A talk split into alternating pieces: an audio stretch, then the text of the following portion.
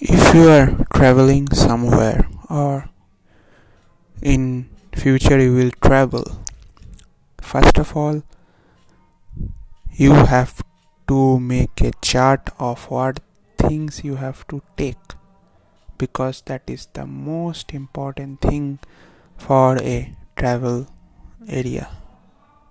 If you forgot the important things on anywhere after leaving your house or home. That's most probably the biggest mistake. So keep in mind. For more, listen to my podcast, Keshav Ganguly signing off.